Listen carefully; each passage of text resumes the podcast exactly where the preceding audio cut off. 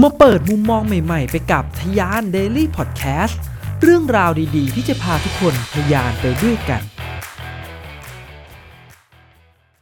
ประเพณีลอยกระทงยังจำเป็นอยู่ไหม ในเมื่อเด็กรุ่นใหม่เริ่มไม่เห็นด้วย และมองว่าเป็นการสร้างขยะลงทะเล เรียกได้ว่าเป็นกระแสดราม่าเป็นที่ถกเถียงกันทุกปีเลยนะครับ กับประเพณีหนึ่งของบ้านเราอย่างประเพณีลอยกระทง ที่จะมีขึ้นในช่วงเดือนพฤศจิกายนนี้ครับซึ่งในปีนี้เนี่ยก็มีในวันที่ 27 พฤศจิกายนนะครับหลายๆคนเนี่ยก็คงจะตื่นเต้นมากๆสำหรับคนที่อยากจะไปลอยกระทงนะ แต่ก็มีหลายคนครับรวมถึงผู้คนในโซเชียลจำนวนมากเลยเนี่ยที่เขาไม่เห็นด้วยกับการไปลอยกระทง แล้วก็มองว่ามันเป็นการที่สร้างขยะลงแม่น้ำครับเป็นประเพณีที่อาจจะอยากให้ยกเลิกไปด้วยซ้ำไปครับ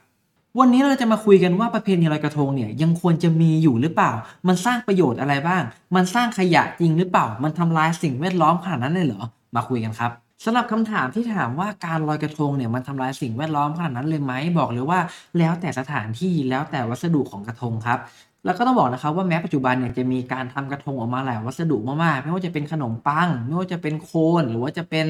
ใบตองแบบในอดีตเนี่ยหรือแม้แต่โฟมครับ หลาย ๆ อย่างเนี่ยก็ขึ้นอยู่กับสถานการณ์นะครับ คือวัสดุบางอย่างเนี่ยพอไปอยู่กับแม่น้ำหรือลำคลองบางรูปแบบเนี่ยก็สามารถทำให้มันกลายเป็นมลพิษ และทำลายสิ่งแวดล้อมได้เหมือนกันครับขอเริ่มมาที่ขนมปังก่อนเลยครับ ซึ่งเป็นวัสดุที่หลายคนเนี่ยอาจจะคิดว่ามันดีต่อสภาพแวดล้อมเพราะว่าปลาสามารถกินได้ แต่ต้องบอกว่ามันไม่ถูกเสมอไปครับ ขนมปังเนี่ยถ้าไปอยู่ในแม่น้ำที่ไม่มีปลาหรือเป็นแม่น้ำที่ปลามันไม่กินเนี่ย มันจะกลายเป็นขยะที่น่ากลัวที่สุดในทุกวัสดุเลยก็ว่าได้ครับ เพราะว่าต้องบอกว่าไม่ใช่ปลาทุกชนิดนะครับที่จะกินขนมปังมีปลาเพียงบางชนิดเท่านั้นครับ แล้วพอเราเอากระทงขนมปังเนี่ยไปลอยมากๆเข้าครับ พอปลามันกินไม่หมดหรือว่าบางแม่น้ำที่ปลามันไม่กินเนี่ย ขนมปังก็จะเปื่อยจะยุ่ยแล้วก็จมลงไปใต้น้ำครับ แล้วมันก็จะไปเน่าเปื่อยครับทำให้ออกซิเจนในน้ำเนี่ยลดลงทำให้ปลาเนี่ยอาจจะตายได้ครับ เพราะว่าไม่มีออกซิเจนในการหายใจ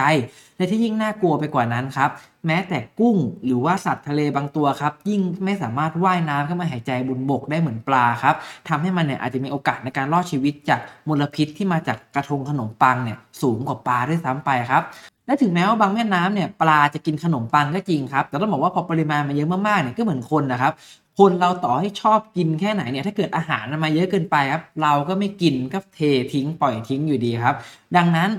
บางที่ครับปลากินจริง แต่ว่าปริมาณกระทงครับมีเยอะกว่าปริมาณปลาครับทำให้สุดท้ายขนมปังก็ไปเป็นขยะในที่สุดอยู่ดีครับ อันนี้ทิ้งไว้เป็นเกร็ดความรู้ให้นิดนึงครับ ปรากฏการณ์ที่ออกซิเจนในน้ำเนี่ยลดลงต่ำกว่าปกติเขามีชื่อเรียกว่าไฮโปเซียครับ แล้วมันก็มักจะเกิดช่วงที่เป็นประเพณีลอยกระทงของเราด้วยครับ แล้วถ้าเกิดกระทงขนมปังมันใช้ไม่ได้ แล้วกลับมาใช้กระทงใบตองล่ะ บอกแล้วกระทงใบตองก็มีเรื่องที่น่ากลัวอยู่ครับ เพราะว่ากระทงใบตองเนี่ยมันมีหมุดมีตะปูที่ใช้ยึดใบตองเอาไว้ด้วยกันให้เป็นกระทงครับ ซึ่งถ้าเกิดเราไปลอยกระทงใบตองในแม่น้ำเปิดเนี่ยแล้วคนที่เขาไม่ได้ที่เก็บกวาดกระทงเนี่ยเขาเก็บกวาดไปไม่หมดครับแม่น้ำเปิดแล้วนั้นเนี่ยมันก็จะไหลไปรวมกันครับไปเป็นทะเลในที่สุดครับ เช่นแม่น้ำเจ้าพระยาใช่ไหมครับ มันก็จะไหลไปสู่ที่ปากอ่าว ซึ่งมันก็จะไปทำอันตรายต่อสัตว์ทะเลได้ครับ ทั้งแนวปะการัง ทั้งเต่าครับ ที่ต้องมาวางไข่ ทั้งสิ่งมีชีวิตเล็กๆน้อยๆครับ มันก็อาจจะโดนตะปูทิ่มครับ ไปกืนไปกินเผลอไปกินหมุดต่างๆ ก็ทำให้ล้มตายได้ในที่สุดครับ จากตะกี้เนี่ยก็ทำให้เราเห็นถึงปัญหาต่อมาก็คือเรื่องของการเก็บกวาดครับ เพราะอย่างที่บอกไปว่าปัญหาเนี่ยมันไม่ได้อยู่ที่วัสดุของกระทง แต่มันอยู่ที่ปริมาณที่มากเกินไป แต่ถ้าเกิดเราเนี่ยเอากระทงที่เป็นอันตรายต่างๆเนี่ยไปลอยในที่ปิดครับ แล้วเราสามารถเก็บกวาดมันได้ทัน ยกตัวอย่างเช่น เราเอาวัสดุโฟมที่คนมองว่าน่ากลัวเนี่ยไปลอยในอาจจะเป็นสระน้ำของเทศบาลครับที่อาจจะไม่ได้มีสิ่งมีชีวิตอยู่ แล้วพอเราลอยเสร็จห้าทุ่มเที่ยงคืนตีหนึ่งเขาก็มีเจ้าหน้าที่มาคอยช้อนมาตักเก็บจนหมดเกลี้ยงเนี่ยมันก็อาจจะไม่ได้เป็นอันตรายขนาดที่น่ากลัวขนาดนั้นครับผมเลยอยากให้ทุกคนเนี่ยเอาเรื่องนี้มาเป็นหนึ่งในปัจจัยนะครับที่จะเลือกสถานที่ที่เราอยากจะไปลอยกระทงในปีนี้กันครับแล้วก็สุดท้ายนะครับอยากจะบอกว่าประเพณีลอยกระทงเนี่ยมันไม่ใช่อะไรที่น่ากลัวหรือว่ามันจะดูแย่มาอย่างเดียวครับเพราะว่ามันก็มีประโยชน์หลาย ๆ อย่างอยู่ครับ อย่างเช่นข้อแรกนะครับ มันก็เป็น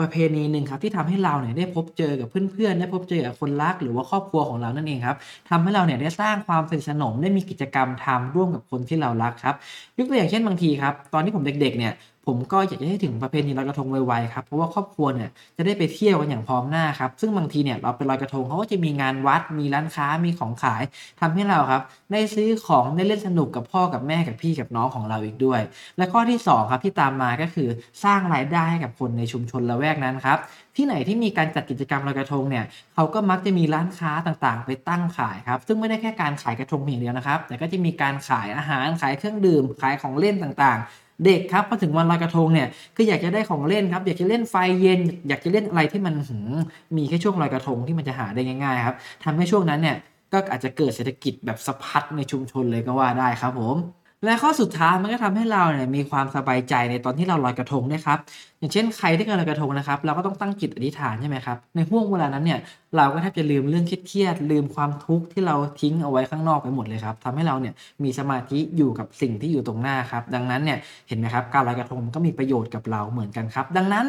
ไม่ว่าคนไหนจะอยากลอย คนไหนจะแอนตี้บอกว่าคนยกเลิกไม่อยากลอยเนี่ยมันก็ไม่ได้มีคนไหนผิดหรือถูกซะทีเดียวครับมันอยู่ที่มุมมองแต่ละคนครับแต่ถ้าเกิดเราเลือกที่จะไปลอยกระทงแล้วนะครับก็อยากให้เราลอยกระทงอย่างถูกวิธีครับไม่ไปกระทบสิ่งแวดล้อม และไม่ไปทำให้สิ่งมีชีวิตอื่น ๆ เดือดร้อนครับผมวันนี้ขอตัวลาไปก่อนหากชอบ อย่าลืมกดไลค์กดแชร์กด subscribe นะครับ ขอตัวลาไปก่อนจริงๆครับ สวัสดีครับ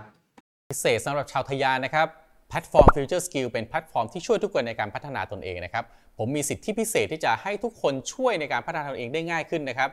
โดยผมมีโค้ดส่วนลดสำหรับแพ็กเกจ 1 ปีสูงถึง 50%นะครับ จากราคา 9,948 บาทเหลือเพียง 4,974 บาทครับ และสำหรับคนที่ทำธุรกิจนะครับ ผมมีโค้ดส่วนลด 100 บาทนะครับ ในแพลตฟอร์ม The Vision by Future Skill ซึ่งในนั้นมีคอร์สที่ผมพัฒนาร่วมกับ Future Skill ก็คือ Leadership Under Crisis ด้วยนะครับ โค้ดส่วนลดนี้ สามารถที่จะเอาไปใช้กับคอร์สอื่นที่อยู่ใน The Vision ได้เช่นเดียวกันนะครับ สิทธิพิเศษโอกาสดีๆ แบบนี้อย่าพลาดกันนะครับทียานเดลี่พอดแคสต์พอดแคสต์สาระน่ารู้ และเรื่องราวพัฒนาตนเองให้ดีขึ้นในทุกๆวันสำหรับคนทำธุรกิจกับผม โทมัส พิเชย